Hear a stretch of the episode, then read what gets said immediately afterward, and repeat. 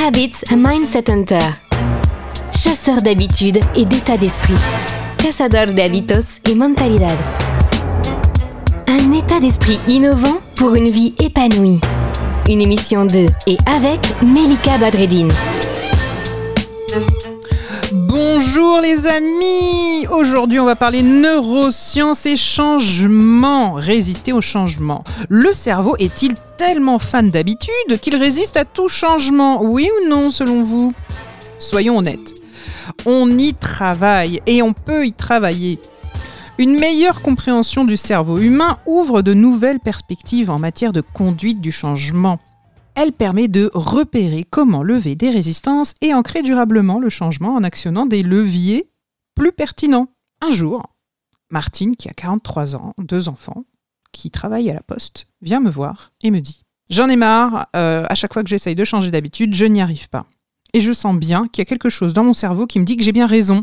Est-ce que c'est de la résistance? Est-ce que c'est de la procrastination? Et là, bien sûr, Martine rentre dans une sorte de remise en question, de jugement, et puis elle a comme un genre de manager dans sa tête qui arrive, un manager bien critique, avec une critique vraiment acerbe, difficile, et qui vient la juger et lui dire Martine, tu n'es pas capable.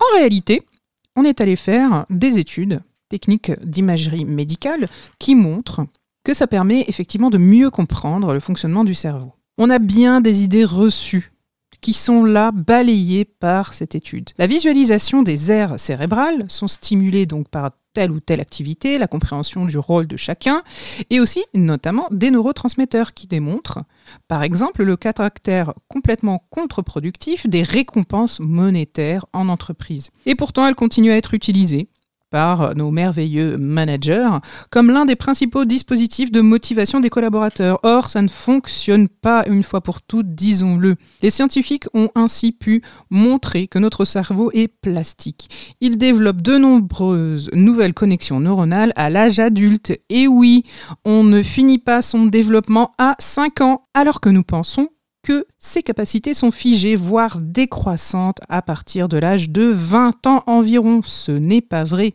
nous pouvons repérer quel système fonctionne le mieux pour nous. C'est à nous, tout comme à Martine, de repérer pourquoi elle fait les choses.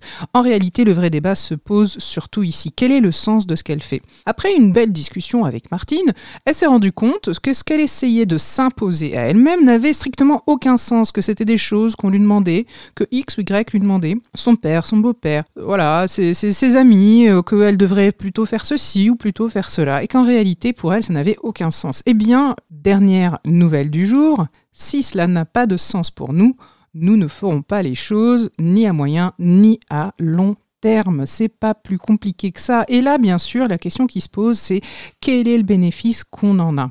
Ces techniques d'imagerie médicale prouvent bien qu'il y a bien des connexions cérébrales qu'on ne soupçonne pas. Et les neurotransmetteurs démontrent ainsi le caractère réellement contre-productif de ces récompenses. Ces récompenses qui sont immédiates, elles peuvent être monétaires ou pas d'ailleurs, mais c'est le bénéfice immédiat.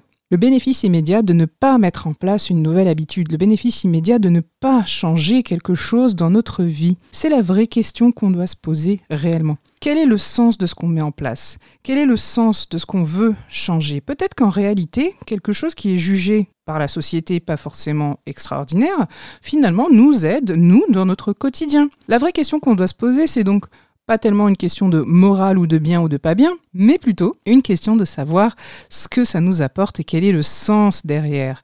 Donc les amis, quand on veut mettre en place un changement, c'est pas tellement la résistance qu'on doit viser, c'est surtout le sens que ça a pour nous. C'était le conseil du jour. Je vous retrouve très vite pour parler encore d'habitude et de mindset.